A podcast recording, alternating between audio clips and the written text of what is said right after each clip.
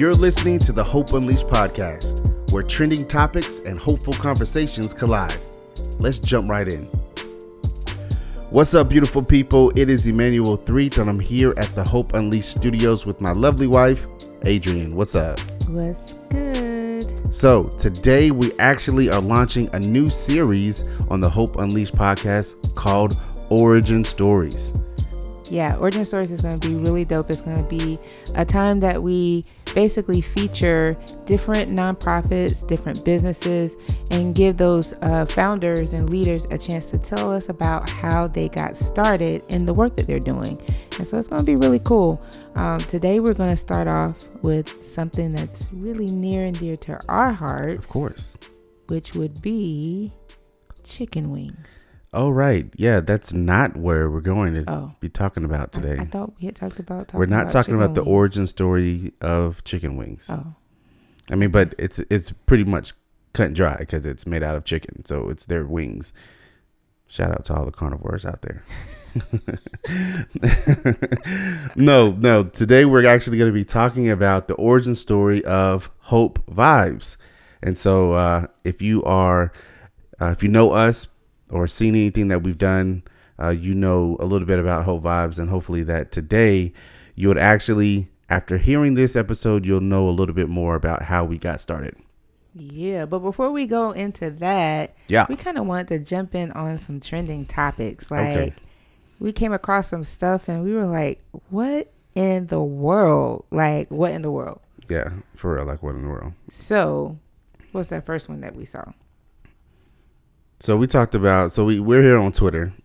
I don't know if you guys are on Twitter. If you're on Twitter, follow Adrian at Adrian Threet, and then follow me at Oh Boy Fresh. That's O H P H R E S H. What? You forgot the boy Oh, I did part. forget the boy part. Oh. O H B O Y P H R E C S E S H. What? You know what? You know what? Hey, guess Are what? It's okay. that it's is okay. not how you spell it. but it's all it's all I will good. spell it for you. all right, go ahead. O H O H B O Y B O Y P H P H R E R E. S H. Thank you. Oh boy, fresh. Yeah. So if you're on Twitter, follow us, and obviously that'll be in the show notes. But today on the trending topics on the Hope Unleashed podcast, we are reading about a tiger who tested positive for coronavirus. Uh, the first, I believe, animal in the U.S. Like the first case is at the uh, Bronx Zoo. What do you think about that, babe? uh, Uh, she has her hand I got raised. my hand up. Um, hold on one second. Let me see if I. ooh, pick me. Um, let me see. I, I got a Uh, question. I got uh, a question. You over there with the uh, beautiful headpiece on. Thank you. Thank you. Mhm. So I got questions because I'm confused. Yeah. I was under the impression, based on the things that we see in the news and Okay. the media, Yeah. that there's a limited supply of coronavirus tests Mm. for humans. Okay. So, like, everyone can't get tested that needs to get tested. Okay. But we're testing animals? I mean, okay. So here, here's what I think. All right. So let, let's just let's just see a little bit of research. Can can we see a little bit of research?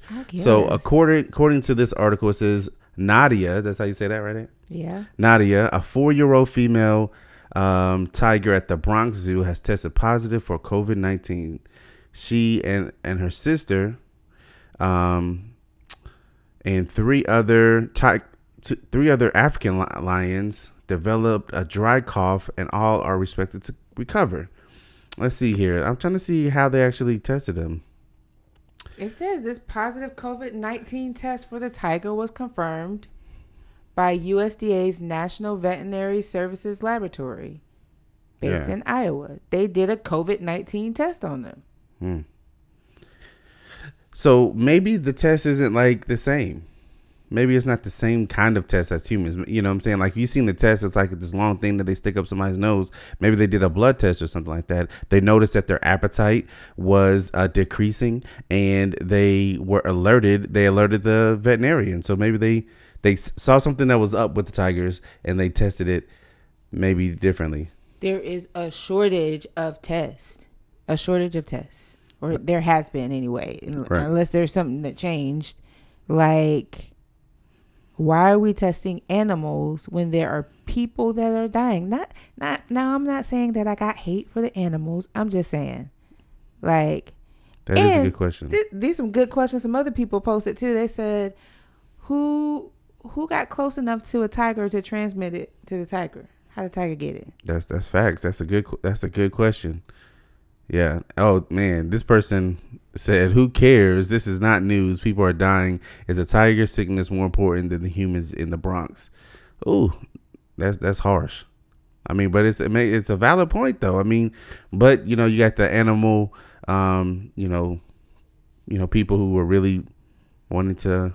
Bob Make sure Clyde. he says they can test animal in New York, but we are short on testing throughout the country. WTF? Well, that that's to your point. Yeah, I I wish I could tell you. So so yeah, that's a uh I don't know. I tried to try to come up with some solution and some answer and and obviously my solution failed. My answer failed because there's there's probably no reason why I just, I just don't get it. Anyway, moving on to uh you have anything else to add on that topic? That trending topic? No. No. I mean, I'm just, you know, they've been telling people if you feel like you come down with the symptoms or whatnot, to like, unless you like just really like deathly ill, to just stay home Yeah. or whatnot, because there's a shortage of tests and shortage of like medical professionals, like in space in hospitals and stuff like that. Yeah. Like, I'm, I just, I'm kind of like perplexed that we would use portions of the limited resources for testing people. I mean, they could. The reality is, I mean, I they could have their own kind of test that this is already on that. Yeah, yeah. anyway, moving on to the uh, next trending topic here on Twitter. We have the most randomest thing that I've seen in a long time. So, I don't know how to say this dude's name. Jan Hack hack on Erichsen. I, I don't know what is. I don't know how to say his name. Jan Erichsen, that's what we're gonna All say. right, Jan Erichsen. Erichsen. This dude, I don't know if y'all seen this, but this dude is the balloon popping dude. So he's called the Balloon Destroyer on YouTube, and this dude finds out all the creative ways that you can pop a balloon. So if you are one of those individuals who hate the the even the notion of balloon popping, this is not your YouTube channel. This is not your Twitter feed. You need to uh not look this dude up because you'll have nightmares. I mean, I was jumping a couple of times watching the videos, yeah, yeah, and and he uses mostly knives. yes, and close to his face, like for that. Yeah, yeah, like in his bot. Like, please don't try any of this at home. If you look this up on on Twitter and YouTube, you will see a person who is not living life safely. I'm just wondering, like, is he just extremely bored? Like, Yes, and he's getting like tons of views on this stuff. this, this is what it sounds like. Like he's literally like attaching knives to his head, to his arms, throwing saws. Attached. I don't even know what that is that he's got connected to his head. It's a whole bunch of knives connected to his head. Y'all hear the balloons popping? Like he's sliding on tables. Oh God! He He- almost cut his head off with a saw. all his face, his cut it with a saw. It's just just deaf with an F. That was a broken umbrella, by the way. so oh, A whole Lord bucket Jesus. full of knives just fell off a table. All right, so you guys, if you guys want to go witness what we are communicating, uh, go look up Jan Erichsen. That's J A N E R I C H S E N on Twitter. Um, look him up, give him a shout, tell him that the the the the, the squad at Hope Unleashed sent y'all his way. Or you can So- probably look up balloon destroyer. yeah, balloon destroyer. Yeah, I, all I know is that if I this was me, I would have definitely cut myself, my face, well, my somebody hand. asked, "Have you ever accidentally injured yourself while making these?" Did he reply? uh, let's see. He says, Nope. Somebody else replied. yeah, yeah. Anyway, Mm. Like, is that his job? I just, I got probably questions. probably there's a lot if we go on youtube right now we can probably see this dude has this dude has nine uh almost 10,000 views on this one video and almost 17,000 Wow. subscribers Why are these people subscribing to this? because people are weird How, how can I get all those subscribers? I need something retarded to do.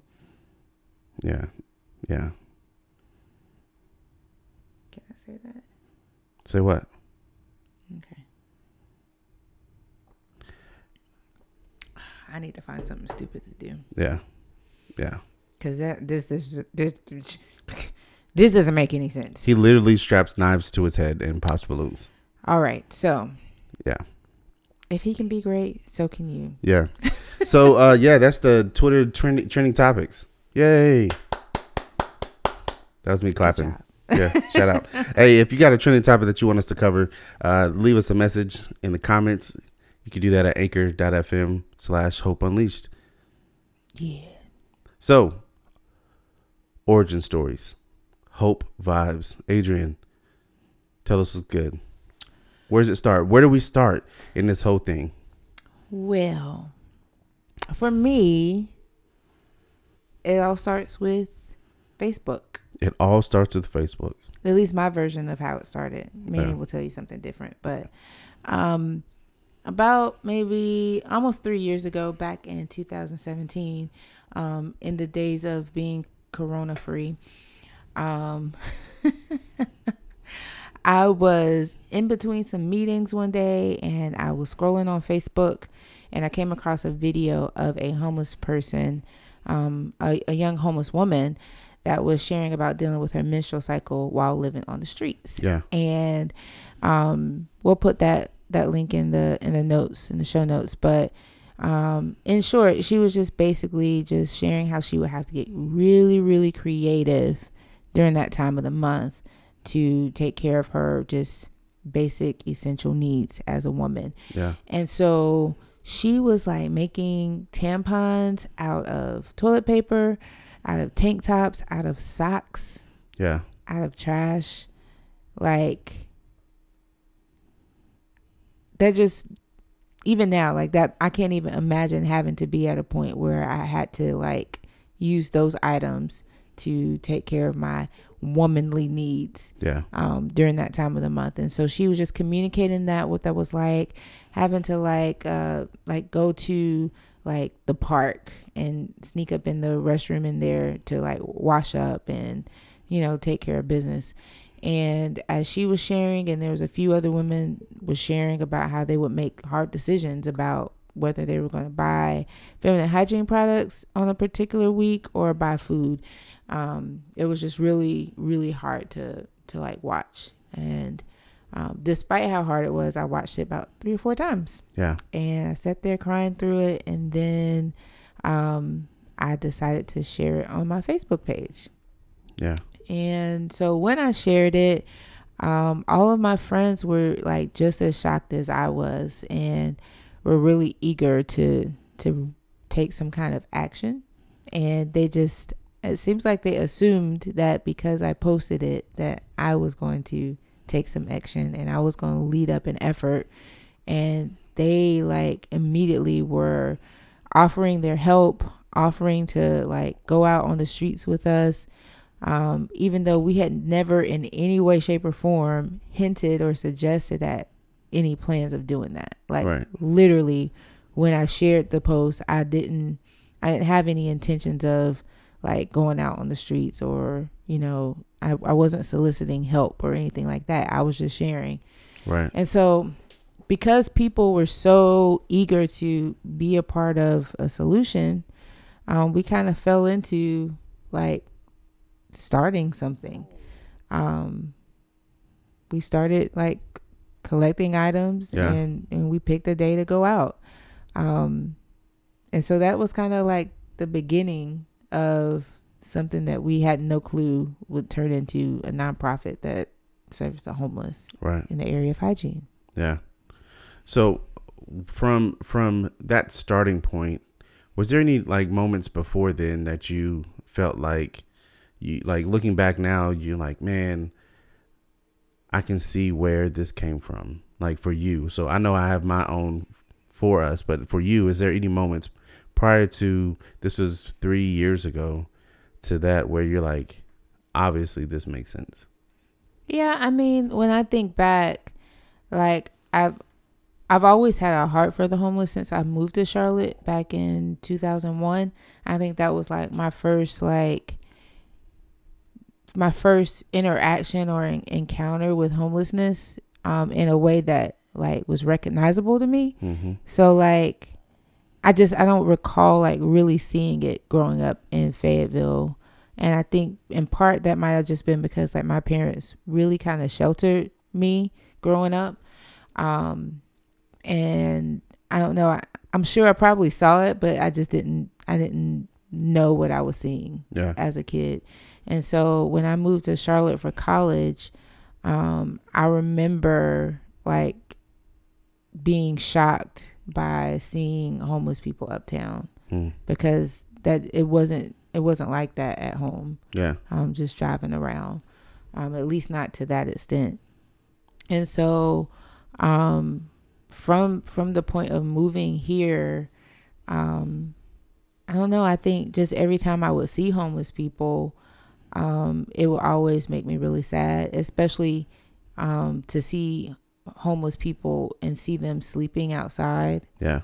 um it just it always provoked a like this awkward response internally for me like a combination of being sad um but also being angry because it felt like it shouldn't be that way like Yeah. it shouldn't have to be that way Yeah.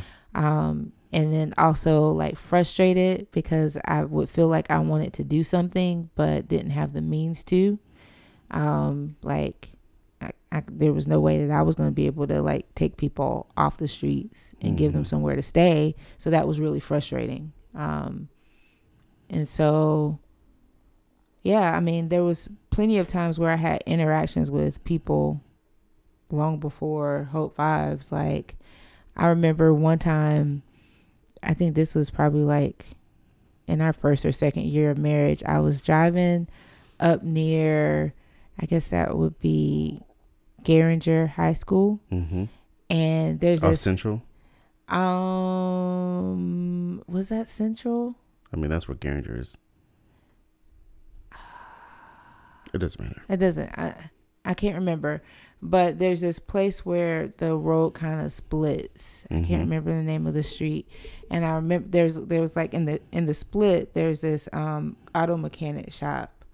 Okay. Um and I I remember seeing um this lady um right there beside it on the street on the sidewalk and when I pulled up at a stoplight and um she didn't look like she was okay um and I asked her if she was okay and um she was wanting money for food. Right. um and I felt like so bad. Like you know for one you always heard you know people say don't really give money or whatever. And so I was just like well I can go get you some food. If you stay here right. I'll go get it and I'll bring it back.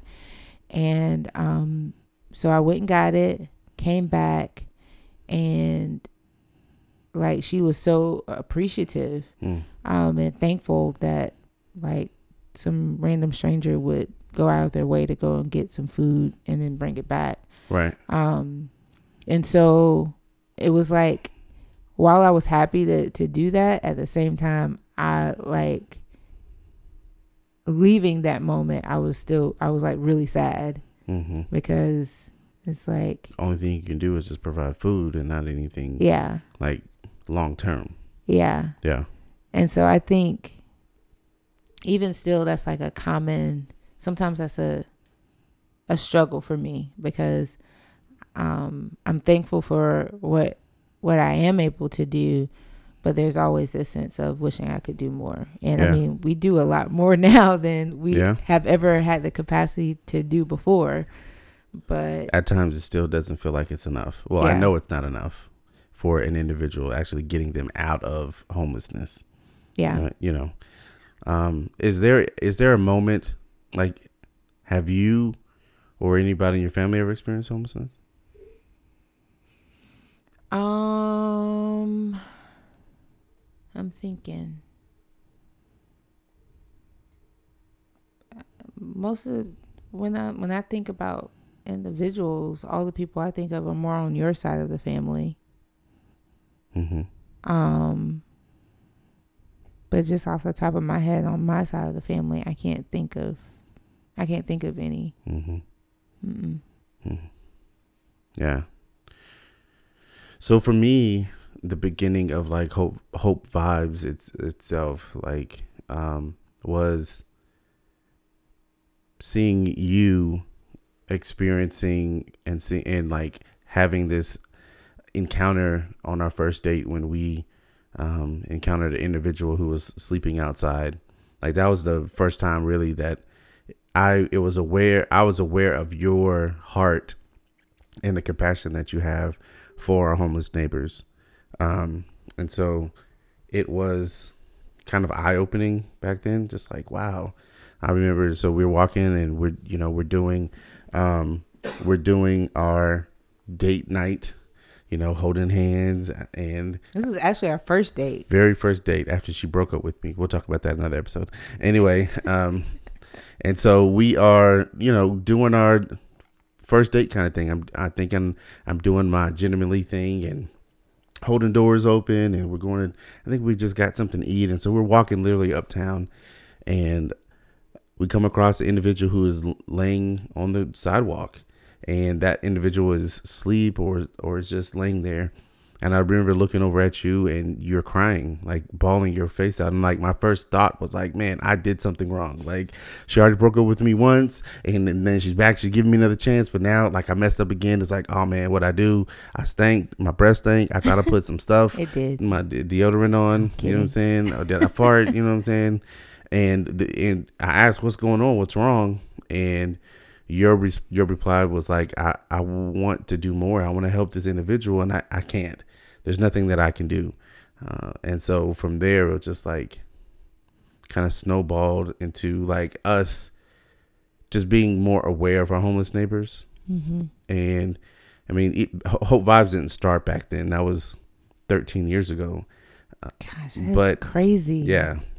But it it, wow. it did kind of put on our radar individuals and when we come across people we would just try our best to you know provide food have lunch with people just have conversations with people just acknowledge people um, that might be living on the streets. And so you know at some points you know we we lived uptown for a season. And so we mm-hmm. you know it what we would come across more people as we would just be out and about. I worked uptown well, we both worked uptown at one point. Mm-hmm. and so th- uh, we we definitely had a lot of encounters with individuals, and you know we we didn't have a lot of money, and we still don't have a lot of money, uh, but we have compassion, you mm-hmm. know, um, and so yeah, yeah, that was that was kind of like my initial hope vibes thing, and then obviously when fast forward into you know three years ago when the the the video Facebook thing happened, it's like, of course, that's what we're gonna do, um, because that just makes sense. Mm-hmm. You know, we were pastoring at the time, and so from pastoring, it just was like, obviously, we have to be the church and be out, get outside of the four walls, and actually show the love of God through our actions. So let's do this, and so that's what we did. It's weird because people um, sometimes ask me how did I convince you to like get on board with doing something like this? And I was like, I'm always like, I, there wasn't really a convincing yeah. type situation. Like, it was more of a, for one, with the post, it was like, dude, look at this. Like, yeah. these people are tripping. Like, they talking about when are we going out, but I never said, I never said we were going and doing anything. Yeah and so like the the response like was so like hu- like huge right and shocking in and of itself because i'm talking like maybe like around a hundred comments give or take mm-hmm. of people who were like shocked and upset by what they saw but also wanting to donate items wanting to hit the streets with us and it was just like okay so we're doing this and it's like yeah we're doing this um but it was never like a me having to like try to persuade you to do it. It was just like immediately like, okay, Yeah. like let's do it. Yeah. Um, even when like so we had the original like date, like the official date where we were gonna start going out with a group of people. Um, but I don't know, my my passion and compassion got the best of me and I couldn't wait that long. And so I remember like it was probably maybe a week before the scheduled first serve day. Um, and it was it was on a Wednesday. I was like, I just really had this like inclination to like just get some stuff from my pantry and like find like a homeless person on the way to church that night because there was usually the route that we would take to church um, usually on harrisburg road there would be this homeless veteran that Yeah. will always be in his wheelchair near the walmart. And i Mhm. was like he's probably there. I'll probably see some other people. I'm just going to get some stuff and i'm going to take it to him and just have a conversation with him. Hmm um, but when I got down there, he wasn't there, and I was like, he's always there. Yeah. like he would literally be there, like every time we would take that route to Mhm. church, um, which was multiple times a week. Right. Um, and so on my way to church, I literally found no homeless people, Yeah. and I was like, what? Like I felt like I, I felt like God told me to do it hmm but then I didn't come across anyone. And so during church, I was like, I'm still thinking about it. I'm like, okay, I got this stuff that I, I pulled out of my pantry, made some little bags and of stuff, and it's sitting in my car, but I didn't find anybody. And, and so I was like, okay, well, I know if we go uptown, then there's going to be people who need it there. Yeah. And so I was like, Manny, can you take me uptown after church? Because I got this stuff in my car and I feel like I'm supposed to give it out and just have some encouraging conversations with people. And again, he was like, okay, yeah, I'll take you. And Uh, then- of course. What? the- What? Of course, I'm not gonna just let you go uptown. Well, you could have been like, just wait until the Saturday serve day. It's almost here. But you didn't. And then Jeremy was at church. Yep. So he our friend through. Jeremy, and we told him what we were about to do, and he was like, "Oh yeah, sure, I'll come too." Yep. And so, like, I clearly remember, like that night, we went uptown and we just walked around with the stuff, It was a nice night too. It felt good. yeah, Yeah. like It, was- it felt like the night felt good. It was just like, man, this is peaceful. Yeah. So here's a question: Do you think that your passion back then is the same as it is now? what do you mean? So like, you know, like sometimes when people do things or start things and you think that like their over time that their passion or their commitment to it ha- will like decrease or change. Maybe not decrease but change. Do you think that that has changed in any way since the the, the beginning of Hope Vibes?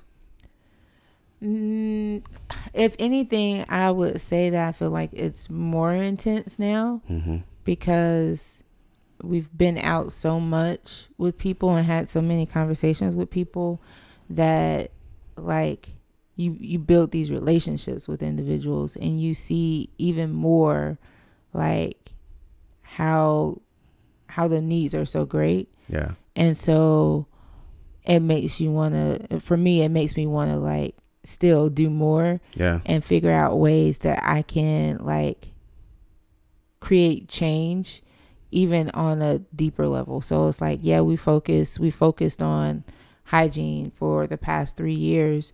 Um but in my mind now, like I also think about okay, well there's things that happen systematically Right. that lead people to being in this situation in a way that is really hard to get out of.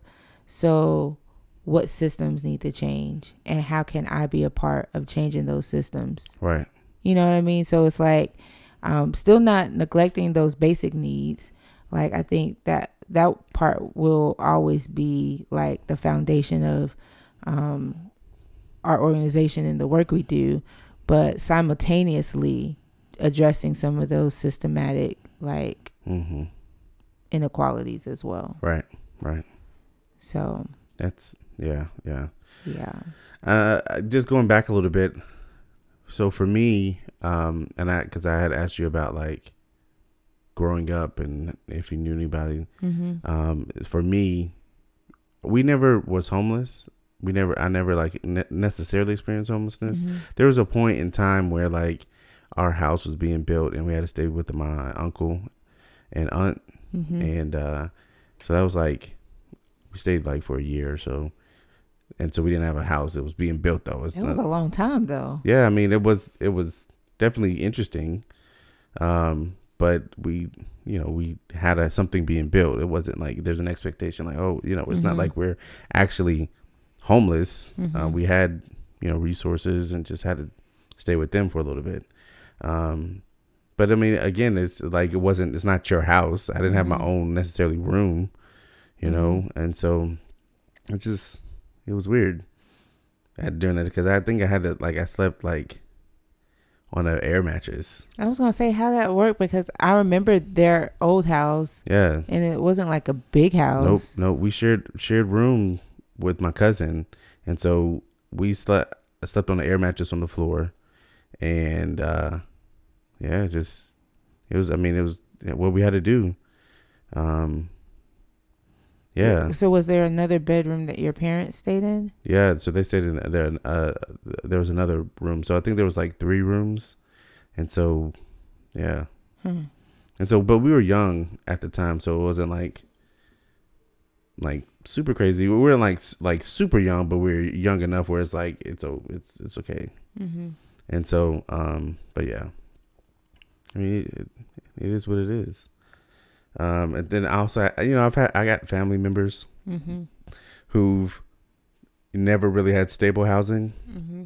and so um that kind of you know that that life is hard um and it's just it's one of those things where i i definitely have empathy for individuals who are out and like not ha- don't have stable housing Mm-hmm. Because it's not it's definitely not easy um it's just there's something to having your own space Mm-hmm. and kind of pull away and having even if it's just a small space having your own space is is important um and you know and even before like we moved into uh, you know, you know my aunt and uncle's house we had my dad would he was a police officer and so every once in a while he'll bring over some random person home and uh they'll stay with us for a little That bit wasn't like a every once in a while. That was like pretty much all the time. yeah, I mean it was it was very frequent. So he was a pastor and a police officer, and so you know he had almost like this duty in his mind to that he you know help an individual naturally and spiritually, and so and he would really take that to heart. And um, I mean I remember on multiple occasions, you know, me and my sister having to share rooms. I mean, at, at one point we ended up getting they ended up getting bump beds, beds, and so we just shared a room, and we would just, yeah.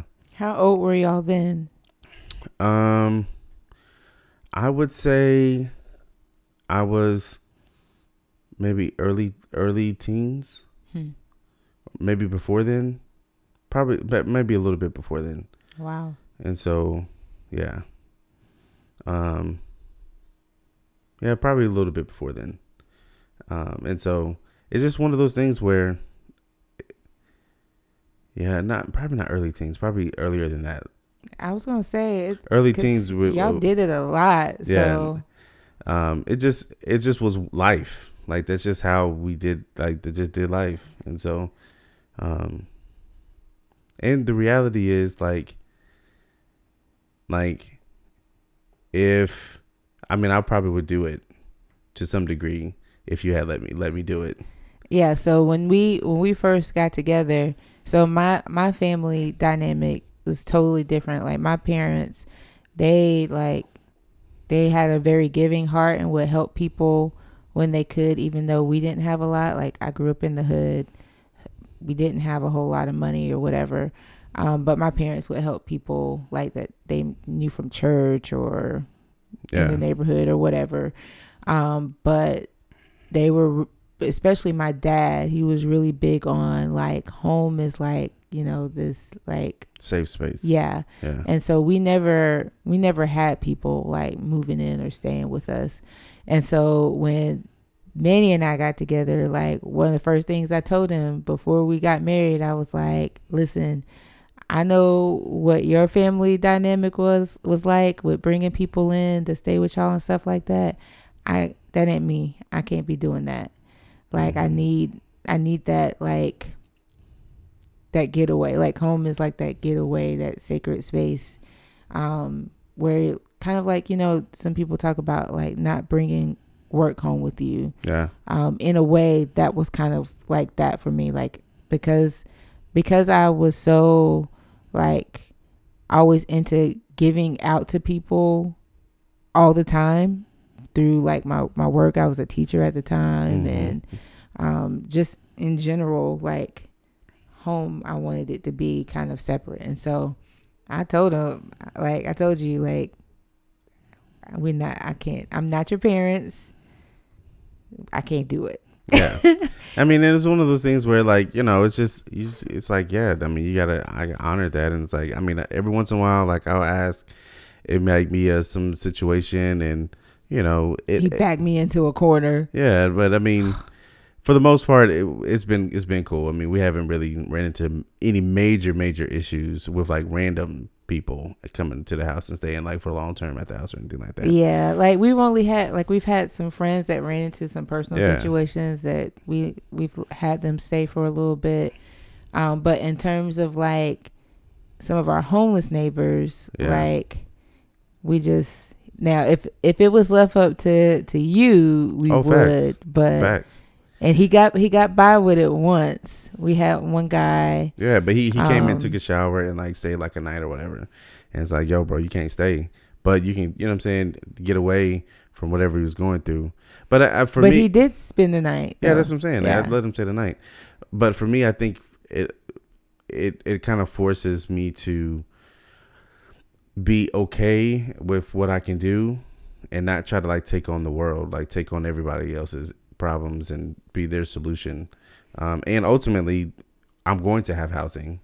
I'm going to have individual housing for people through Hope Vibes. He was different too, though. Like it's funny because EJ will still ask about him sometimes. Mhm. He actually messaged me this this week. Really, Yeah, like even though he, you know, he's of age, he was an Mhm. adult, um, in his twenties, yeah, um, but his mind was like that of like a teenager, yeah.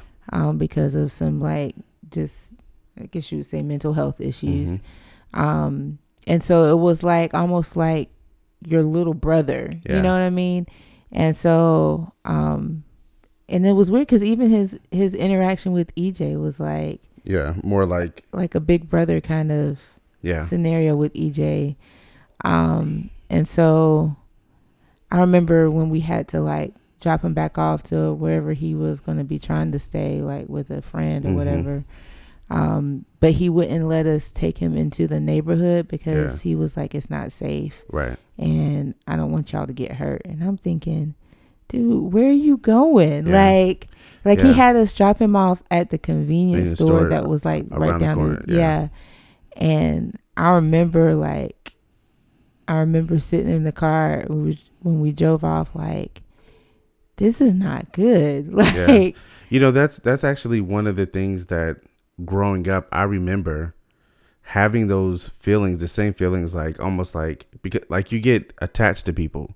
right? So it's like a person comes to your house and stays with you, you might not know them from the first day, but then it's like ultimately you end up knowing this person mhm. and they become somewhat a part of your family. You eat dinner with them, you, you know, you're acting silly, whatever, whatever, you're playing and they're there and they're whatever, and then they're gone.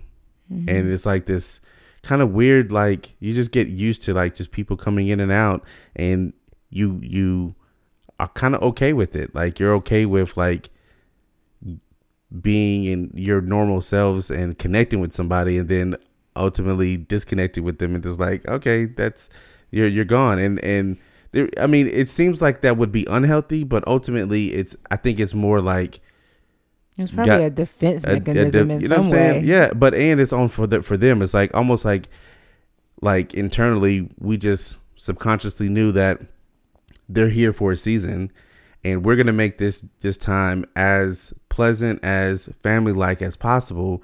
And when they're gone they're gone. And it's like you know back then we couldn't like as kids call nobody. I mean it's like mm-hmm. we not can't reach them on cell phone or reach out on social media. So it's like what's i mean you're gone and if i see you again or you know maybe mom or dad talk to talk to them and they'll keep us up updated where, where you are. But it's like it's okay. And and so that's kind of like even with that like you know ej he's like you know he'll pray for whoever or mm-hmm. talk ask about it. And it's like he, he doesn't have any control over whether he'll see we don't have any control over Yeah, I mean, for me, it was hard because it was like, okay, we're dropping him off in this clearly unsafe area, and immediately my mind was going into problem solve mode. Like, okay, yeah how can we help him out of this situation? yeah and there's Um, not i mean there's really nothing we could have done and Yeah. can do right this second besides you know you know what we did and as far as like we we let him come to the house showered spent a few nights and uh, i think he ultimately ended up staying with uh, jeremy for a little bit He just, did. you know But it was hard because I, remember I remember us driving off, and as usual, I'm in tears while I'm trying to figure out yeah what what in the world am I gonna do? Yeah. Like, I just need I need some more money. Yeah. Well, again, and again, I think that goes to just the idea like we we are naturally just solution cultivators, and so even though right now we don't have the housing that we want to have, we will there. I, and I promise you, we will have housing. It, from whether it's tiny homes or uh, a small motel or hotel, we're gonna have or you know or a house that is dedicated just for that. We will have housing to help individuals It's like I need it now. I know. I like know. when we were driving last week, and we saw um, this couple that we hadn't seen in a while. There, um, another two of our homeless neighbors that we've known now for a couple of years, yeah. but we hadn't seen them in a long time. yeah. And when I when I when we were driving by, I was like, "Oh my gosh, that's such and such." And it's like they're still out. And it was like We, in at that one point, moment, they, we were even look helping them find housing. yeah, I was. I had like I was sending her spots that would like accept certain like qualifications or whatever that was like lower than like your typical qualifications, and it met like the amount that they could. She said that they could afford with the voucher that they had. Yeah. Um, but I don't know when I when I saw them, it was just like, man. Number one, they're still out here.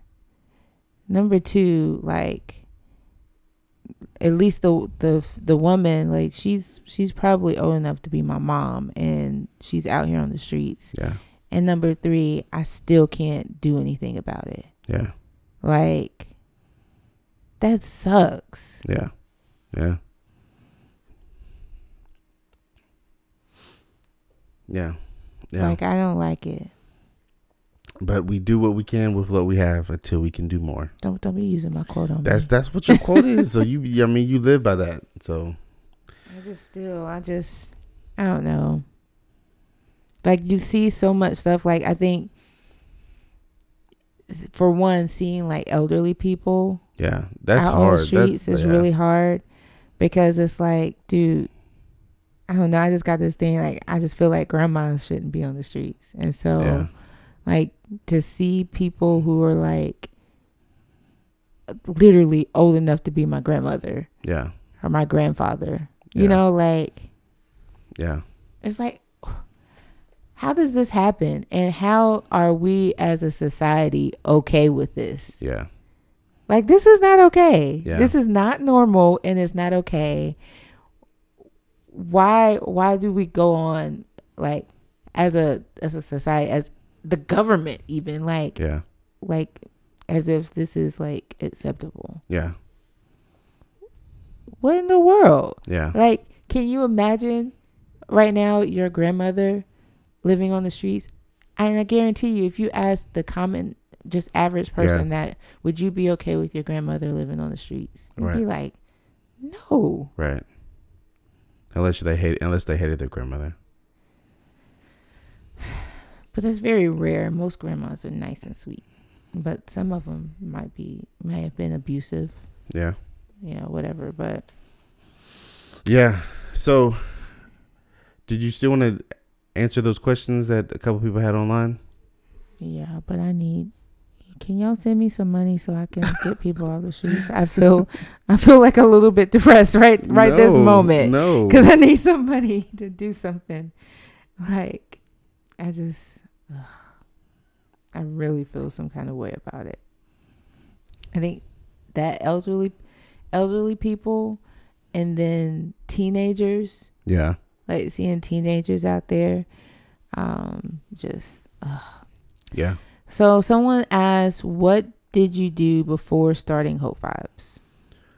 So, for me, I did a lot of things. How far do we want to go back? So, my first job in life was I worked at um, I worked at Party City. It's the Party City on Independence that's not there anymore. It's it's a Harbor Freight store Oh. that used to be a Party City, and uh, then from there I went to Marshalls.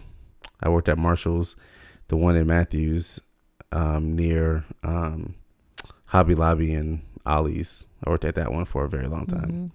And then I can't remember what was next after that, but ultimately I ended up working as a special needs teacher. And then I worked as a um, used car salesman as a shark.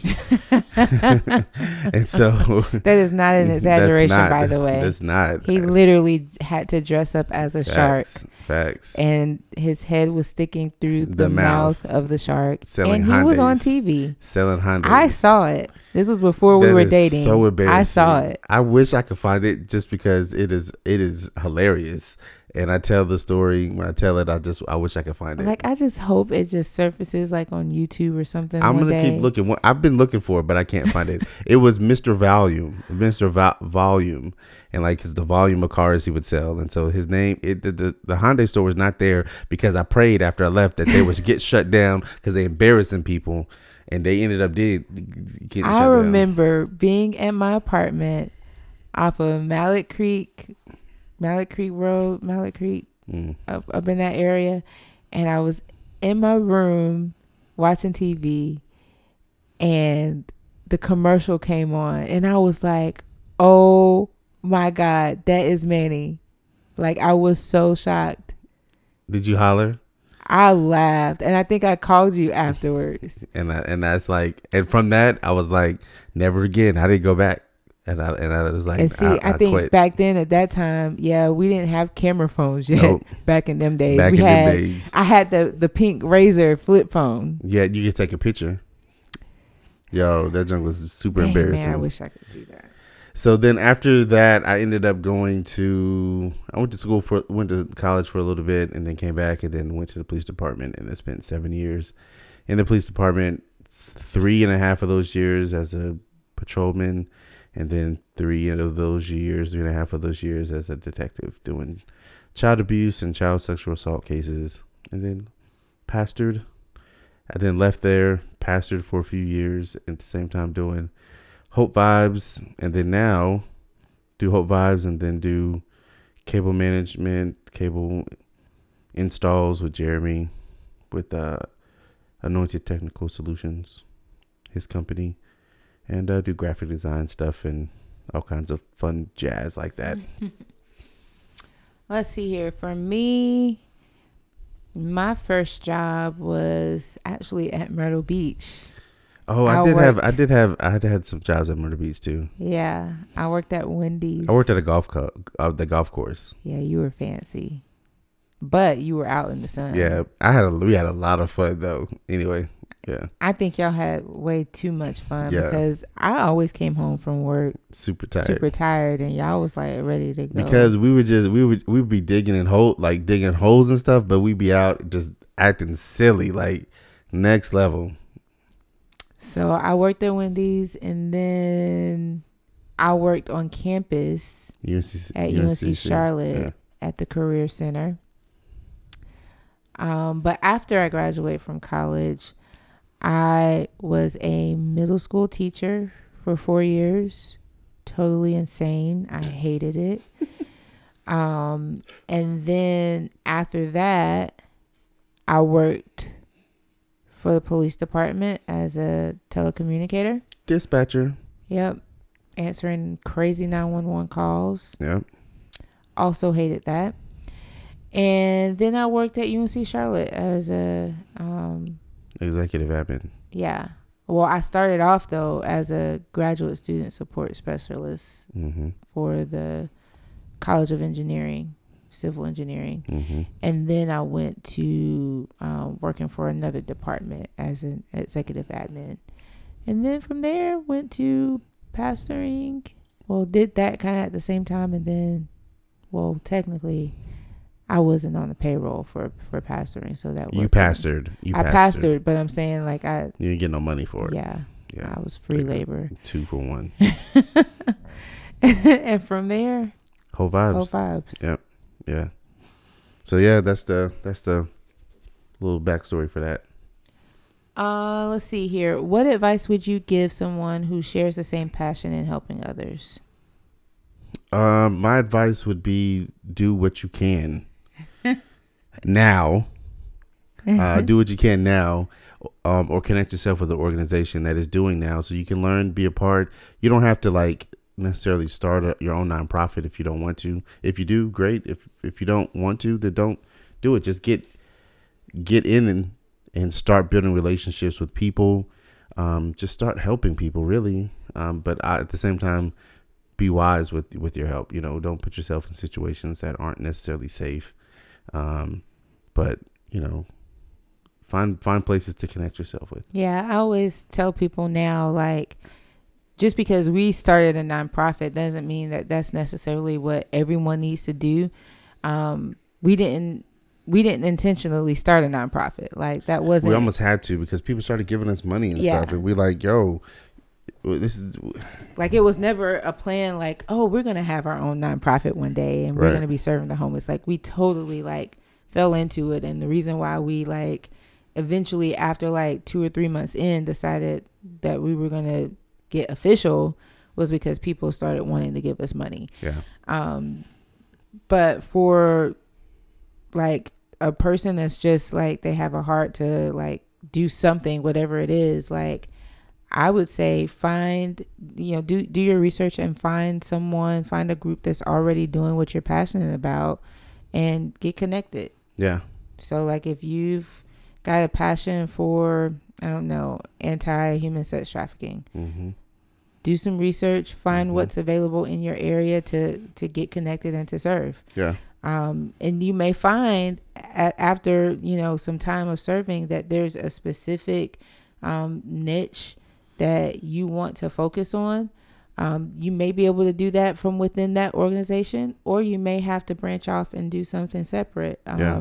but i think the starting point should always be um, just find somewhere to connect and serve because the reality is most nonprofits especially grassroots nonprofits need help. Yeah, um and so rather than going off and starting your own thing especially if you you know you know that there are opportunities to connect and to to help then do that Yeah. like yeah, if it's if it's a possibility and there's a um a healthy connection um where you like you can you you you relate and like connect with the mission and the vision of a particular nonprofit um and there's you know a good healthy vibe between you and the leaders of that nonprofit then find a way to connect and serve yeah. um That's good. there are so many nonprofits like in our city in Charlotte Yeah, um, so there's, you know, even if you don't have like a specific like issue or cause that you know that you want to like, there's dig deep in, opportunities. there's plenty serve. of opportunities. Yeah, So that's, that's, what I would say. Let's do one more, and then we got to wrap it up. Okay, let's see. Uh, we got quite a few. We can and we can questions we can answer some of the more que- more questions on other the next episode. Yeah. Um. So somebody asked, Do you know how many care packs Hope Vibes has given out since the first serve day? So our average of serve packs that we give per month is around 150. Um, and so with 150 pair, care packs, um, that's almost almost 55 5500 care packs. I feel like we've given so much more than that though. I guess it just depends. I know when we first started out, we were averaging about like a hundred. Yeah. Um, but now we give around probably about 200. 200, right. So like it's gradually Increasing. increase. And so, yeah. And so that number is, I mean, that's probably more on the conservative end. Yeah. Um, and that's that's just you know the that's literally just counting our serve days, not counting the other Yeah. opportunities that we do, like um like laundry days. That doesn't count. That that doesn't count. Boxes, hope boxes that we give out. What's a hope like- box? So hope boxes are like kind of like a hygiene packs that we give, but they're for individuals who actually have homes or staying in some type of shelter, and they just need hygiene items for where they are. So they might be on more on the uh, lower income side of it versus homeless neighbor, and so they're in an extreme poverty scenario kind of situation, and we provide um, for individuals some hygiene items for them it's a might be a family, might be an elderly individual, might be a somebody who's just you know getting out of a homeless situation and they need to kind of uh, get some hygiene items to kind of jumpstart their stay. How do how do we identify who gets those? The reality is, I mean, if they just contact us through the website, they just we'll have conversations with them and then we'll um, just kind of do a screening process over the phone and go from there. And typically we get referrals. Yeah, a like, lot of from- the- yeah. Some of those are often coming from like hospitals here in the area. Yeah, They will refer um, an individual to us um, that that is in need. We've also gotten some like referrals from other nonprofits. Yep, yep. Um, and then also um, we've gotten some referrals from schools and churches yeah, as well. yeah, So typically, um, those type scenarios come through referral based yeah, um, requests. yeah. Um, so yeah, I mean, we don't we we haven't done as great of a job as we would like in like tracking like exact numbers of like how much stuff that we've given out. Like I know, I know our first year in just feminine hygiene products, we gave over ten thousand Yeah, it was a lot. items. Um, so I know that now that number has drastically increased, Yeah. but um, we're hoping to put some some more systems in place to be able to right. like keep track of those numbers a little bit better. Um, I think for us, like the reality is we don't really be focused on the numbers. We just be trying to like get the stuff out to the people who need it yeah, um like that's just taking priority like meeting the need over um tracking the numbers um but they're it's both important we just yeah, we just we we're like do we got we got to do the work yeah. yeah. so that's where we need we really do need someone uh, an addition to our team to help kind of um who has a niche and has a specialty, a gift to help us to uh, create a system to track the information that we need tracked, that we like to get tracked. yeah But yeah, so hopefully, you guys enjoyed this time with us. If you want to learn more about what we're doing at Hope Vibes, you can go to hopevibes.org. Everything will be in the show notes. Um, we really do appreciate your time. We appreciate you hanging out with us here at the Hope Unleashed Studios. Um, if you have any comments, questions, rants, just mad at us for some reason, let us know. Uh, you can head over to anchor.fm slash hope unleashed. There you can leave us a voice message, and we would love for you to be a part of the next episode. You got anything else? Gosh i feel like this was such a serious episode It was, but it's one of those episodes that I think people like to need to hear. i almost cried Okay, I'm sorry. I'm glad you didn't cry. I mean, if you cried, it'd been fine, but you know, I love you. I love Anyway. you too. We appreciate you guys. and we love you too Don't forget to give hope daily. Let's get it.